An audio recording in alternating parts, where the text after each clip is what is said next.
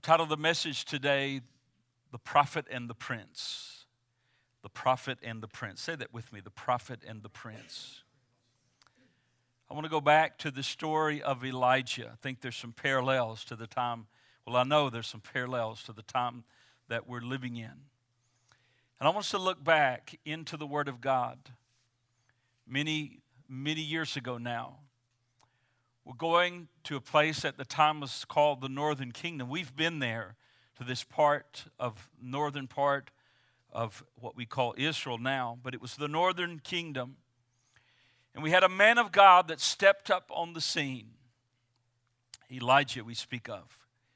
Elijah's entrance into the scripture is just like you think it would be. It parallels his personality. It's abrupt, it's dramatic. Elijah coming on the scene is like a it's like a sudden unexpected thunderbolt. You ever had that happen? A thunderbolt, and you just you jump, you weren't expecting it. That's kind of how it is with Elijah coming on the scene, and he suddenly appears, and the prophet speaks to the prince. He speaks to the king. And he's talking about something that a lot of people have been talking about today, and that's the weather. We've been talking about the weather. You know, it's been in, in Texas, it said if you, if you uh, wait a little while, it'll change in an hour or so. Recently, we had some weather situations happen. We had, uh, I, I, call it the snowstorm of the century. I can't remember ever having a snowstorm like that. I mean, we had one about six or seven years ago. It wasn't that, though. We've been talking about the weather.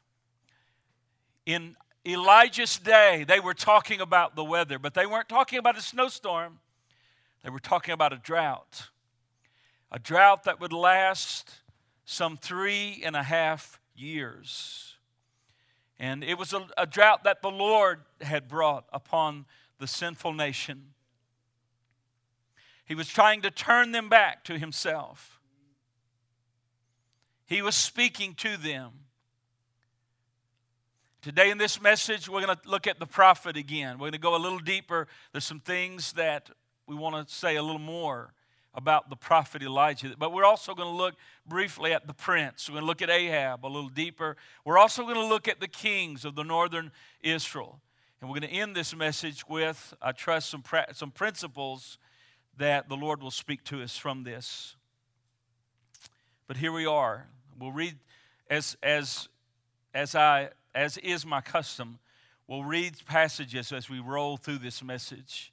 This message will be full of the Word of God, I, I trust. But we begin with 1 Kings chapter 17 and verse number 1.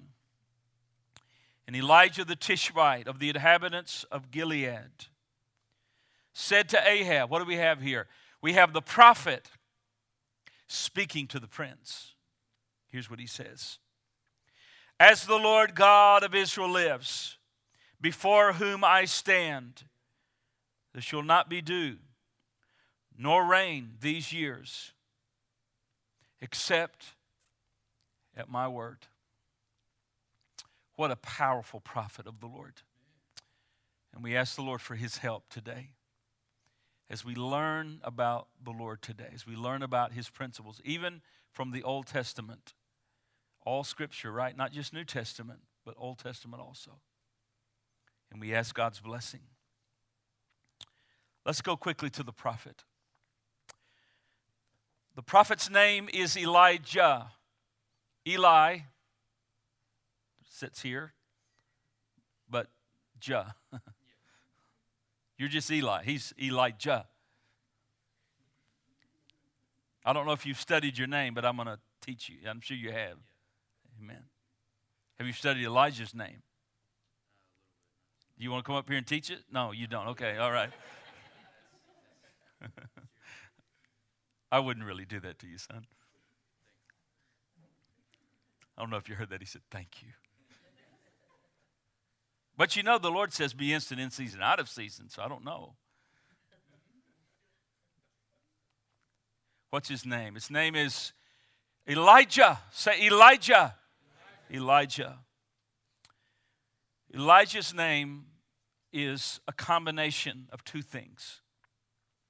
And even his name is prophetic. The El, Eli, El, comes from the name Elohim. It's really what we call the generic name of God. It's used over 2,500 times in Scripture. Elijah, the Jah, comes from the name Jehovah, Yahweh, used over 5,000 times in the Scripture. Remember that Moses said this. The Lord said to Moses, and God said to Moses, I am who I am. Thus you shall say to the children of Israel, I am has sent you. Moreover, God said to Moses, Thus you shall say to the children of Israel, The Lord God, Yahweh Elohim, of, of your fathers, the God of Abraham, the God of Israel, the God of Jacob, has sent me. This is my name forever, and this is my memorial to all generations. Elijah's name the combination of his name means, as we've said last week, Jehovah is God. Everyone say that. Jehovah is God's. It's interesting, the name Joel, Joel, the, the minor prophet that wrote his little book, the name Joel means the same thing, but it's, it's opposite. Joel's name, the, the J O means Jehovah, the A L is Elohim, but it means the same thing. Jehovah is God, just said in a different way. Elijah's name is prophetic. Elijah's name, the prophet. We'll talk about the prince, let's talk about the prophet. His name is really, there's a lot of meaning in his name. We really don't know much about Elijah. It's a very strange, he's a very strange man. He, doesn't, he has no genealogy. We don't know very much about him. As I'll say in a moment, his, even the town that it says he's from, we have no information about it. Remember what I told you? Prophets are not elected by men. Prophets are called by God, chosen by God, sent by God, and they speak for God. And Elijah fits that prophetic mold. The name Elijah. The name Elijah tells us three things, referring to his day, but it really relates to our day, does it not? One of the things that Elijah's name tells us first is this Elijah's name addresses the problem of his day. It addresses the spiritual issue that was spiritually eating the heart out of the northern kingdom. The conflict, you know, there's many conflicts in our day, and but really it's the same old conflict. Not different. It just they, they give it different names. They give it, it has different faces, but it's the same thing since Genesis chapter 3. And so, what Elijah is dealing with in the conflict of this day was simply this. We find it on Carmel, don't we not? If God is God, let, let serve him. If Jehovah's God, serve him. If Baal is God, serve him. That was the issue of the day. And Elijah's name and Elijah's ministry emphatically said, Jehovah is God. Jehovah is. And to, listen, and to say that in Elijah's day was offensive. To say that Jehovah is God, Jehovah is the only God, was offensive in his day. So I ask you a question Are you ashamed of the gospel? Are we going to be a church that's ashamed of the gospel of Jesus Christ? Because just as it was offensive to say his name, Elijah, Jehovah's God, it was offensive to say that. It's offensive today to say Jesus Christ is the only Savior of the world. That's offensive to most of our nation today. His name, Elijah, is prophetically addressing what the nation needed. It addressed the problem. What was the problem? The problem was apostasy. The problem was idolatry. Idolatry is the most hateful thing to God. God will share his throne with no one. Even Jesus said, you, you can serve God or you can serve mammon, but you can't serve both at one time. They both demand loyalty. The Lord will not share your heart with anyone. So he addresses the problem of the day. The second thing his name speaks to us is this is that his name really has New Testament ramifications. You say, what do you mean? His name speaks of none other than our Lord Jesus Christ. You say, what do you mean? Well, what I mean is this who do you think the Jehovah was that his name represented? Jehovah is God. Who do you think that is? That is none other than Jesus Christ. Uh, understand who we proclaim who Jesus is. The Jehovah of the Old Testament is the Jesus of the New Testament. Come on. The Jehovah of the Old Testament is the Jesus of, a new, of the New Testament. New Testament ramifications. What the name of Elijah does, it speaks of the deity of our God, Jesus. Listen to what Isaiah said. Even I, I am the Lord, and besides me there is no Savior. And besides me there is no Savior. And then 2,000 years ago, Luke records this For there is born to you in the city of David a Savior. Who is Christ? The Lord. Hallelujah. Hallelujah. So his name, Elijah, says, Jehovah is God. That's equivalent to us when we tell people Jesus Christ is Lord and Savior, and no, there's no other name. There's every knee shall bow and every tongue will confess what? That Jesus Christ is Lord. We confess Him. So Elijah's name spoke of the deity of Christ. And when we say we believe Christ is Lord, we're doing the same thing. The deity. Know this. In the beginning was the Word and the Word was with God, and the Word was God. The Word was God. The same was with God in the beginning. Jesus is God, God our Savior. What Elijah's name does, in a sense, in a veiled way, but it proclaims our gospel, does it not? Elijah's name proclaims the gospel. There's no other name given under heaven whereby we must be saved. And then our Romans says, For I am not ashamed of the gospel of Christ, for it is the power of God and the salvation to everyone who believes, to the Jew first and then to the Greek. Elijah's name is saying to the nation, There's only one one that can save us, northern Israel, the northern kingdom. There's only one that can save us, Ahab, and that's Jehovah God. Look what, look what Baal has gotten us. Baal got us a drought, Baal got us bondage, but Jehovah can give us a new exodus. And I declare that over our nation today, Jesus could save this nation. Jesus can deliver this nation. He's still the only Savior of the world. Thirdly, his name, the name Elijah, Jehovah's God, it speaks of something that I want to stay on for just a moment here. And that is this it speaks of his parents. Someone gave him the name Elijah. It was his mom and dad.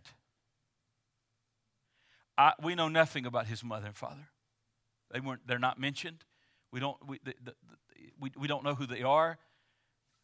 We have no biographical information, but yet we have the name Elijah, which to me speaks volumes of the kind of home that he was raised in. Here's the reason why because Elijah's name, to me, is a testimony of his home life.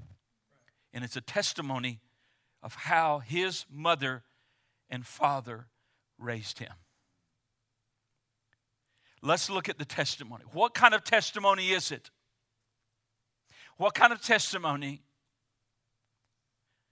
does someone, you know, naming their child, this boy, Elijah, what does it tell us? Four things. Number one, it tells me that his mom and dad were courageous. This is a courageous thing, as you'll see a little more as we go along, because in that day of almost complete apostasy of the northern kingdom, and that's where Elijah grew up. He didn't grow up in Judah. He didn't grow up around, grow up around Jerusalem. He didn't grow up around a godly atmosphere. One of the most ungodly apostasy times in northern Israel. That's when Elijah grew up. And yet, in the middle of that, here's a mom and dad that had courage. We're going to name our boy Jehovah's God. We're going to name our boy that Jesus Christ is the only one that can save or will save or ever will save. Jesus Christ is our Lord, our Savior, our Master. That's what we're naming our God. In the, most, in the midst of wickedness. What a courageous testimony that in the face of Baal worship, there's a mom and dad that say, We're naming our boy Elijah. It would almost be like this on the trends of people skipping church and the trends of people just completely getting out of church. It would be like Mr. and Miss uh, Mom and Dad, Elijah and Mom and Dad saying, We're going because this is what God has said. We're putting God first. I don't care what the trends are. I don't care if all your little friends are serving Baal. I don't care if all your friends are skipping out of church. We're going to worship our God. To me, it sounds very similar to what Joshua said. But as for me and my house, we will serve the Lord. They had the courage to not follow the popular trends of the day. Jehovah worship was completely unpopular, especially in the northern kingdom. Baal worship was the popular thing of the day. Everyone was doing it. How many tell well, mom and dad, everyone's doing it, not us. We have the courage to serve Jehovah and serve Him alone. What a courageous set of parents. The second thing I see in these parents naming them Elijah, him Elijah, is this was not only courageous, but it was a consistent, continuous testimony because their faith, after, their, after his mom and dad are gone, as long as Elijah is alive, the world has a testimony that Jehovah Jesus is God. Their faith lived on in Elijah. It's really a mirror of his home life. Now, I want to just tell you this you don't grow a prophet, not like this prophet. You don't grow a young man like this into a mighty prophet of God in a, in a prayerless home, in a godless home, in a compromising home, in a worldly home in a home where we worship God and Baal. You don't grow a prophet like that. You grow a prophet like Elijah in a faithful home, in a prayerful home, where the Word of God is read, where holiness is a part of that. Don't you imagine the, the, the illustration every day that Elijah had growing up as a little boy? Seeing his mom and dad serving continually and faithfully, serving Jehovah God. My question to us is what are we passing on to our children? May our children carry our faith to succeeding generations. If we ever needed to repair the home in America, it's now. Home is ripped to shreds, ripped to marriages ripped to shreds. We're full of compromise in that area. Remember Timothy, he says, When I call to remembrance your genuine faith, which was in you it's in you, Timothy. First dwelt in your grandmother. It was also in, this faith was in Eunice, your mother, and I'm persuaded it is also in you. Here's what Paul said to the Ephesians. And by the way, about to enter into the warfare passage in Ephesians, but right preceding that, he said this in 6 and 4 of Ephesians As you fathers, do not provoke your children to wrath but bring them up. Notice in the training and the admonition of the Lord. The training and the admonition of the Lord. Admonition means this cautionary advice. It also means, especially, advice about danger or other un- things that are unpleasant. We need to have real talk with our kids about sin. We need to talk with our kids about this ridiculous transgenderism, homosexual, uh, pornography, drugs. We need to have real, straight admonition about our kids that this will destroy your life and will destroy your eternity. We need some real talk. And not only was it a continuous testimony. They were faithful parents, but also it was correct. What do you, what do you mean? Uh, Mr. and Mrs. Uh, Father and Mother Elijah, I don't know their last name, Mr. and Mrs. Tishbite, I don't know. Huh? They had correct theology. You say, well, you correct theology. What do you mean? They believed that Jehovah was God, God alone, one true God. They did not believe Baal was God. Correct theology. Come on, shout amen. amen. Once again, Timothy says, But you continue in the things which you've learned and you've been assured of, knowing that from a knowing that you have knowing from whom you have learned them that from childhood, that from childhood, these boys and girls are learning about salvation this morning. Missy's doing the lesson. Salvation. From a child, from childhood, you have known the holy scriptures, which are able to make you wise for salvation through faith which is in Christ Jesus. Our children certainly age appropriate, but our children need good doctrine. They do not need to become to just come to church to be entertained. Okay, they need to learn the doctrines of God's word. Listen, the word of God, sound doctrine means a faithful godly life. Unsound doctrine means a worldly life, carnal life. They need the doctrine of God. We don't know God very few people really know God. We have, we, have, we have made an American God, which is not the true God, it's an idol. We have, we have made up this God, and preachers have promoted it this God who just wants to give us a successful American life. No, He does not. He comes to kill that life and give us life in His kingdom in eternity. This world is your enemy, it's not your friend. God is a holy God. We need to have the fear of the Lord. People talk about God in such coarse and, and, and shallow ways. Do you realize that the Bible says in New Testament that He is a consuming fire of whom we'll give an account to? We need to teach our children who this God is. They need to know about sin. They need to know how deadly sin is. Sin is what's killed the northern kingdom.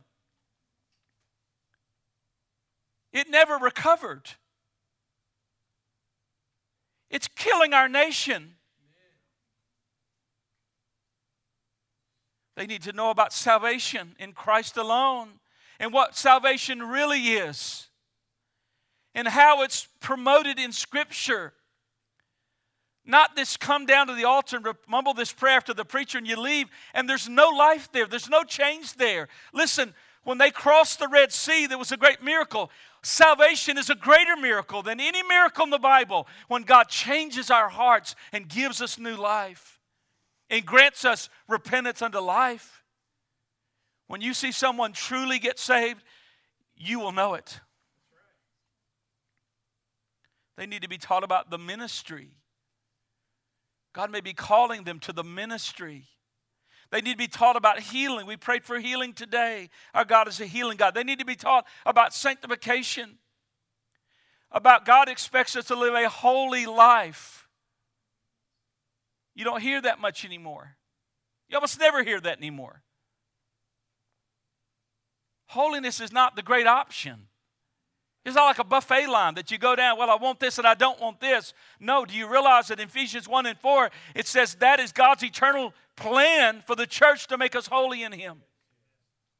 We've, have, we've got a worldly church today. They need to be taught about the Holy Spirit, the wonderful Holy Spirit. I wasn't raised to believe in the Holy Spirit. Maybe that's why it may be a little more precious to me than you. I wasn't raised in it. But when I was born again, and the Spirit of God worked so graciously in my life, it was more wonderful than anything I had ever experienced. The Holy Spirit is our friend. And They need to be taught about the blessed hope, the second coming of our Lord. They need to be taught about the church and its mission. They need to be taught about the final judgment.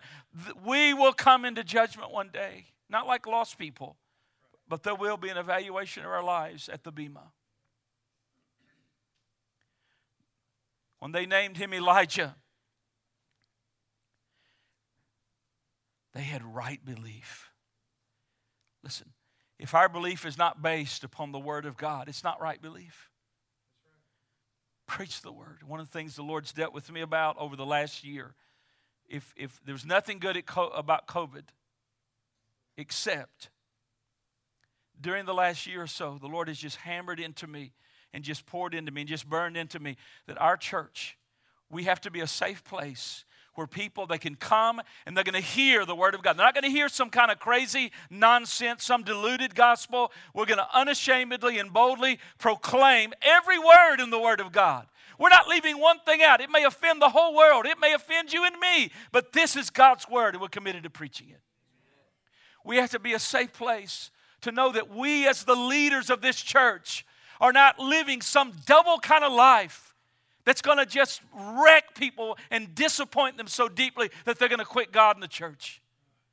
We strive to live holy and we hold ourselves accountable and we allow others to hold us accountable because there's so much at stake.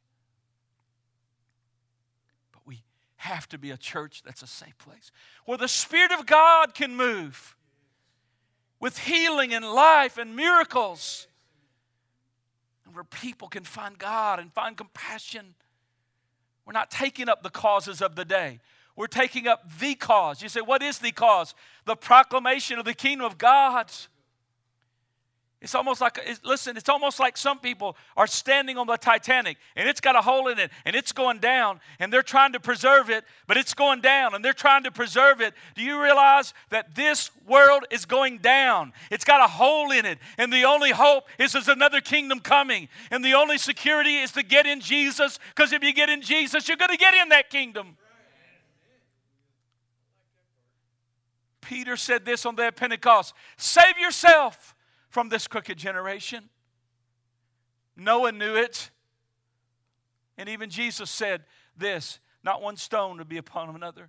There, came, there comes a time of a point that somehow kingdoms and societies cross a line. In Noah's day, they crossed the line. In Jesus' day, they blasphemed the Holy Spirit. And Jesus said, You're done in Israel has been done for 2,000 years.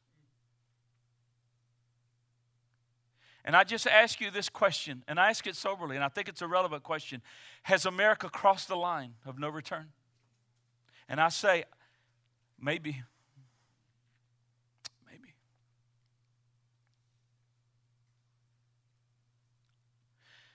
The name Elijah, shout Elijah. We're talking about his home. Elijah this is a wonderful, this is a, a testimony that's evident. And I'm talking about his mom and dad. His mom and dad gave him the name Elijah. They, they, in other words, it was conspicuous. It was, it, was, it was a bold, vocal, visible testimony that we believe in the one true God. Jehovah is God. Jesus is God. Let me tell you, church, we cannot hide our testimony. We cannot hide our testimony under a basket. And one of the things we need to teach these young people is this we're not going along to get along. We have to teach you, young men and women, you're going to suffer. You're going to suffer. If you say Jesus is Lord and you don't go with the trends, you're going to suffer. You need to learn to suffer joyfully. We need to learn to suffer for Jesus Christ is a badge of honor. What a joy is it to suffer for our Lord. We're not ashamed of one syllable of the Word of God. Not one jot, not one tittle. We're not trying to be accepted.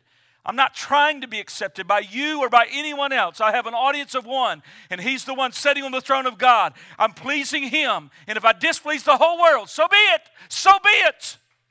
So be it. Jesus is Jehovah God. Jesus said this Blessed are those who are persecuted for righteousness' sake, for theirs is the kingdom of heaven. Blessed are you when you are persecuted, when they persecute you, they say all kinds of evil against you falsely for my name's sake. Rejoice and be exceedingly glad, for great is your reward in heaven. For so persecuted they the prophets who were before you. When they named Elijah Elijah, when they said, Your name is Jehovah's God, that's a courageous, conspicuous, continuous testimony. What a, what a mighty mom and dad he had. And let me say to you if you have a mom and dad that love God and serve God consistently, you have something worth more than all the gold and silver in this world. Because godly mom and dad who are faithful to God's house, faithful to the Word of God, faithful to do the, word, the will of God, is a rarity and becoming more rare in our day. Fight for your home. Fight for it. Fight for it. Let me quickly. I'm going to the second thing, and that's the prince. We have more on the prophet, but not time to do that now. Let's, let's talk about the prince. Let's talk about the king. His name is Ahab.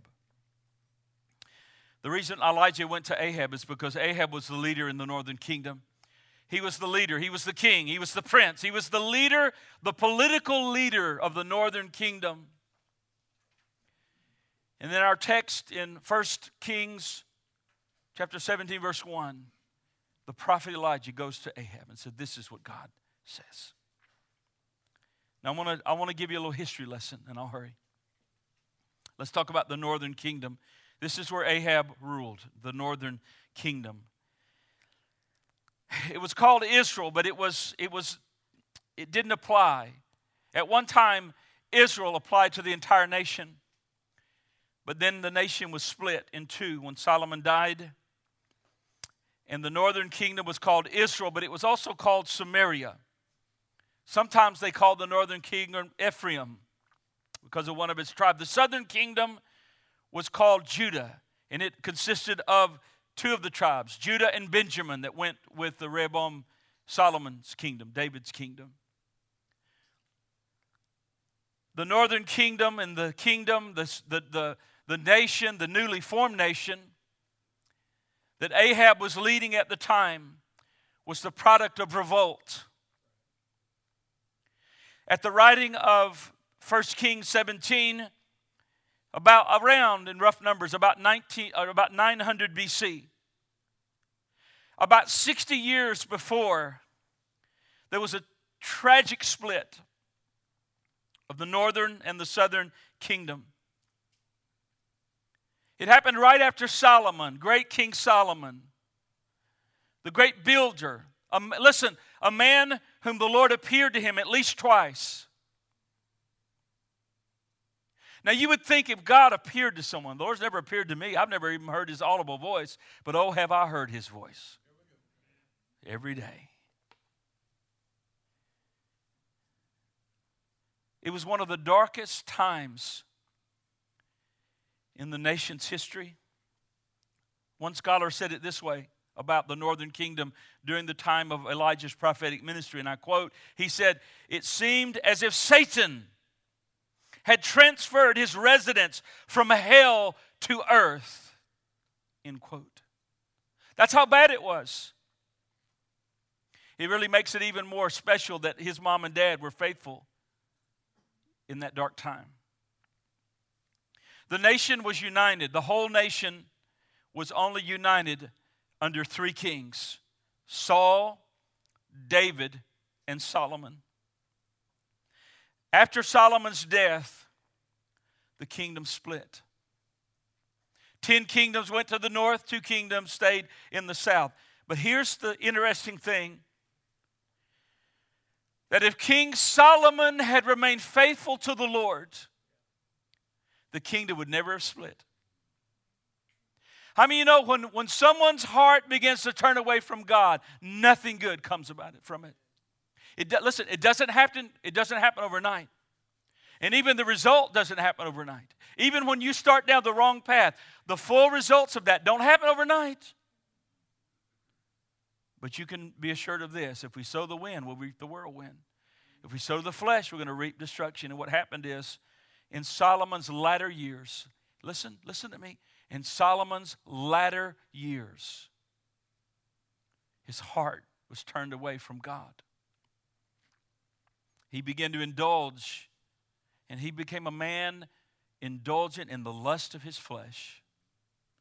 He, he, he did the dumbest thing that he could. He started marrying hundreds of wives. Hundreds of wives. Now, I know what? I could just handle one. God bless her soul. She's out there. Just one. Come on, amen. But here's the thing about that is that not only did he marry hundreds of wives and concubines, he married them from nations which God says don't be unequally yoked. Don't mingle with those nations. And here's what they did listen to me. They turned his heart away from God. This is the northern kingdom. This is how it started. This is how the split started. Here's what it says of Solomon Solomon went after Ashtoreth and the goddess of the Sidonians, and Milcom, the abomination of the Ammonites. It says, and Solomon built, here's Solomon, the king, that God appeared to him. So, Solomon built the high places of Chemosh, of the abomination of Moab, on the hill that is east of Jerusalem, and for Molech, the abomination of the people of Ammon the de- deterioration of his moral character, here's what happened. He began to oppress the people. Are you hearing me? He began, his heart turned away from God, and then he began to put heavy burdens on the people. Now, listen to me. Bad morals can't help our nation. There used to be a time, I heard a guy, I heard an old, old man say one time, he said, I was 21 years old before I even heard of anyone getting a divorce. I heard a man say one time, a man that grew up in London, he said there was a time in London that, that a woman could walk at any time of the night and feel safe. I'll be honest with you. My daughter, who's helping uh, Missy out here in the children's church, she walked her, our dog around the street the other day. And Missy comes in with a panic. Peyton's not back. She's been gone too long. She was in a panic. I said, What's, what, what's going on? She left. She went to walk the dog, and, and she was in a panic. That's the nation we're living in now.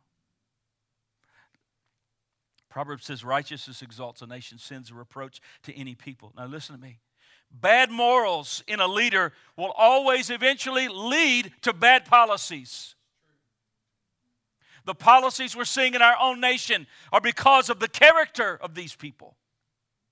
And those policies eventually, under Solomon, begin to bring tyranny over the people and oppression over the people. I can tell you this people will only take it so long. And that's what happened in Solomon's day. The oppressed said, we don't, We're not doing it anymore.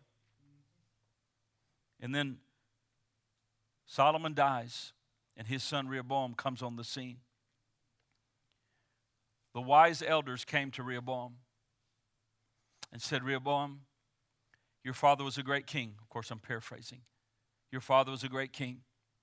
He did great things. But he put heavy, heavy yokes on the people. Son, we would advise you to lighten the load of the people. And, and, and the scripture says this the wise counsel of the elders. Listen, if you will lighten the load and be compassionate in your leadership and your governance, these people will be loyal to you forever.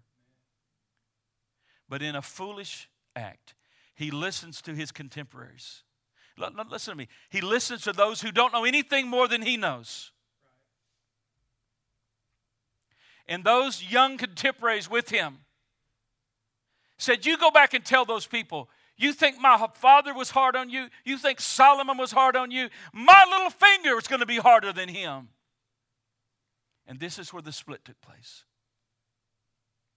and 10 of the tribes under Jeroboam, he led them to the, started a whole other nation, really.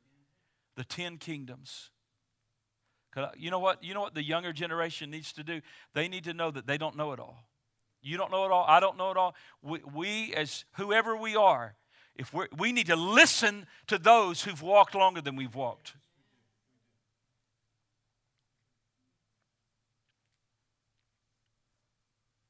Now think about it. This revolt of the northern kingdom was doomed for, fa- from, for failure. even though it was the right thing, it was, it was a reaction toward injustice and oppression of government, but it was doomed for failure. Here was the reason it was doomed for failure it's because they were trying to solve the problem of oppression, but they weren't dealing with the cause of oppression. See, in America, we're talking about freedom, freedom, freedom, but we don't want to get rid of the cause of our bondage. The people wanted to escape the consequences of evil while still engaging in the evil. I've met folks like this. Our nation is not free. We're, we're, we're, a, we're a nation of slaves. We're enslaved to alcohol. Our nation's enslaved to pornography. We're enslaved to pleasure. We've made an idol of pleasure. We're enslaved to drugs. We're enslaved to, to promoting ourselves. We're enslaved to debt. We're addicted to pleasure. Hear me. Until we forsake evil, we'll never escape the consequences of evil. Freedom only comes when Jesus Christ frees us. I'll wind this down. I'm not done yet, but I do see the airport in the distance. I see the lights from 10,000 feet. Get your tray tables and put your seat up.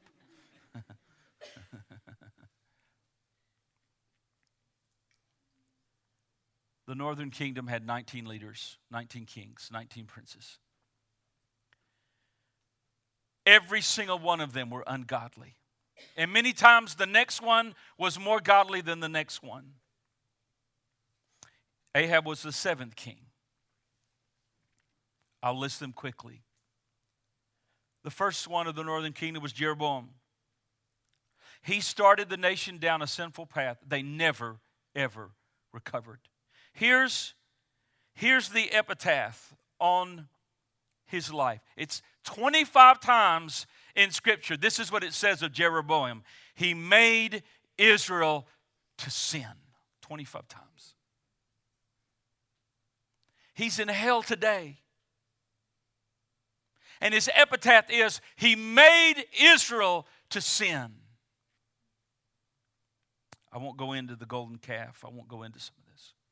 Then that followed him was a guy named Nadab. He reigned for two years. Here's what it says of him He walked in the way of his father, and in his sin by which he made Israel to sin. A man by the name of Baasa or Baasa assassinated him, and then he took the throne. Baasa reigned 24 years. He killed every one of Jeroboam's house that could have taken the throne back. Now, here's his legacy. He did evil in the sight of the Lord. He walked in the ways of Jeroboam and in, in sin by which he made Israel to sin. Following him was a guy named Elah or Elah. And Elah was, was Baasa's son. He reigned only two years. And the reason he reigned over two years is because he was a drunkard. He had a problem with drink, and in a drunken stupor, someone assassinated him. 1 Kings 16 9 and 10. A guy named Zimri. Zimri assassinated the king. Zimri reigned all of seven days. Seven days. And in those seven days, he had all of Baasa's family killed. Zimri's conduct was so abhorrent to the people, even to those wicked people, it was so abhorrent. A gentleman named Omri, a top military leader, rose up when Zimri saw that there was no hope for him. He went to his house and he committed suicide by burning the house down on him. How would you like to have this as for your leaders? And then there was Omri. Who's Omri? Omri is Ahab's dad. It's his father. He reigned 12 years. For the first four years, only part of the kingdom, because there was another upstart named Tibni who tried to reign. He died, and then finally, Ahab's father, Omri, reigned over the entire northern kingdom. He was an incredibly ungodly man. Here's what it says He did worse than all that were before him. 1 Kings 16 25. Then Ahab enters the scene. Isn't it any wonder that Ahab was so ungodly? He had no example. Isn't it any wonder that the boys and girls in our nation, many of these boys and girls wouldn't know John 3:16 from the John. They wouldn't know how to pray. They don't know what God wants. We have a confused nation of young people because they've had these kind of dads and these kinds of leaders. And Ahab enters on the scene and he became more wicked than any of them. He, he married Jezebel, filled the nation with Baal worship. He killed the prophets, persecuted the followers of Jehovah. Here's the lessons today. I close. The lessons, and I jotted these down the lessons from the prophet and the prince. Here it is. Number one, a nation is almost, a, a sinful nation is almost impossible to turn around. Once degeneration begins, it's almost impossible to reverse without a miracle from God. You say, really? Take an apple. You ever seen a brown apple? You ever reversed it? No. It's irreversible. Degeneration without a miracle is irreversible. Our nation's on a path that I don't know that it can come back from. I think we could see revival in pockets. Number two, the moral condition of the nation's leaders will determine either the blessings or the curses on the nation. Right. Number three, it takes courage to confront sin on behalf of the Lord. It takes courage to stand up for what's right. Number five, or number four, the truly righteous are almost always in the minority. Constantly, you hear about the remnant in the Old Testament. That was the small group of faithful believers. Number five, success must be understood as obedience to the Lord, nothing else. Elijah fearlessly obeyed the Lord, and yet the nation never recovered. Was he successful? Yes, he obeyed the Lord. Assyria came in, the nation never came back. Lastly, like Elijah's parents, we can live for the Lord no matter how dark our day is, and no matter how sinful our world can become, we can raise up godly seed. Our young people can be holy and righteous in the sight of the Lord. I want you to stand. Let's, if I could just have a piano player quickly. I want us to pray for our own families, and I want us to pray for our our nation. Just begin to pray for your family as Stephanie begins to play. Just begin to pray. Pray for your marriage, pray for your home, pray for your heart, pray for your children, pray for your grandchildren. I want you to pray. Would you please pray right now? You pray. You pray for them. No one can pray as good as you can for your family. Begin to pray for the spiritual atmosphere of your home. Be pray. Are you obeying, are you obeying the Lord in your home? Are you faithful? Are you a worshiper? Do you read the scriptures? Are there things you're watching that displease the Lord? Are there objects at home and things, magazines and things that would displease the Holy Spirit? Begin to repent right now. Begin to ask the Lord to cleanse you. He will abundantly pardon. He is a merciful God. He is a merciful God. He is a merciful God. Jesus, bless our homes. Bless our homes. Make us a righteous and a holy people, O God.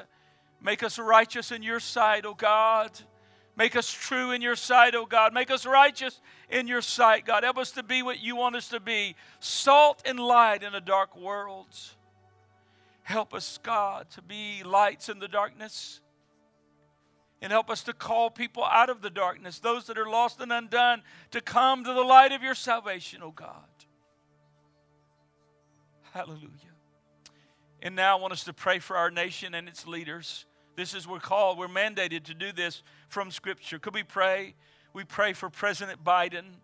We pray for his life. We pray, God, that you would speak to him. We pray, Lord, that you would speak to his heart and life. Speak to him, Lord, on some of the policies that are hurting boys and girls. We pray that you, we know the heart of our leaders are in your hands. We cry out for our Senate. We cry out for our Congress. We cry out for the highest leaders in this land that, that, are, that have the power to turn the nation whithersoever they will. We pray, God, for righteous policies. We pray for freedom.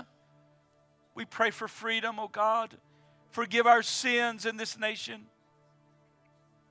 And Lord, just as Elijah spoke to the nation, may the, may the true church rise up and speak the truth to the nation, to proclaim the gospel to the nation. We pray for many souls to be saved. We pray for the outpouring of your Spirit. Lord, we pray for revival in this land. We pray that you would call a remnant out, call a fearless army out, call a fearless group of people that are the Lord's soldiers that love. They fight with prayer, they fight with the Word of God, they fight with the gifts of the Spirit and the armor of God. Raise up a mighty church, Lord. Hallelujah. Now just lift your hands and say, Lord, use me. Use me.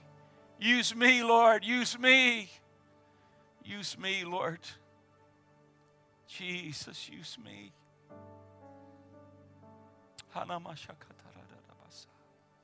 Use me, Lord. Use me, Jesus.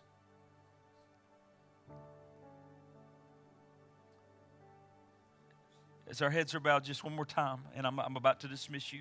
We're going to go to our leadership meeting in just a moment. I just want to say one more thing that I felt really just in, impressed.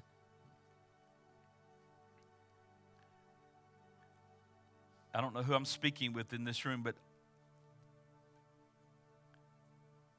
the Lord sent a prophet to speak to Jeroboam. He spoke against the, the altar, and the altar split in two. Jeroboam pointed to the prophet and said, Arrest him. And Jeroboam's hand withered and just stiffened.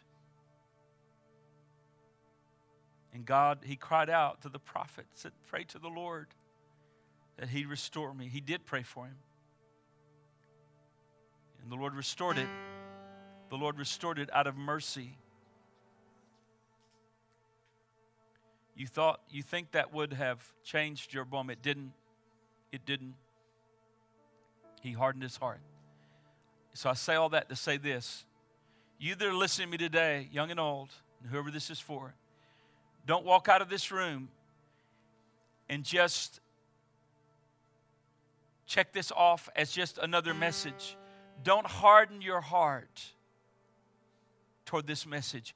Yield to the Lord, yield to Him. Repent of your sin, repent of your secret sin, repent of hardness, repent of apathy and neglect. Repent and turn to the Lord. And He will abundantly pardon and will bring you into a freedom and a joy in His presence like you've never known before. But guard your heart. Don't let your heart be hardened. As you leave this room today, meditate on this. Meditate on this. So, Father, I ask your blessing on your family, this church family. I ask for your mercy and your grace to be theirs today. I ask you to pour out your goodness upon them. Lord, we want to take this with us. And Lord, I pray that as Elijah's mom and dad raised a godly young man, that we would raise godly young men and women as our sons and daughters and grandsons and daughters. That in the name of Jesus, now, church, I'm going to dismiss you. May the grace of our Lord Jesus Christ, may the love of God, and may the communion of the Holy Spirit be with you all. And everyone said,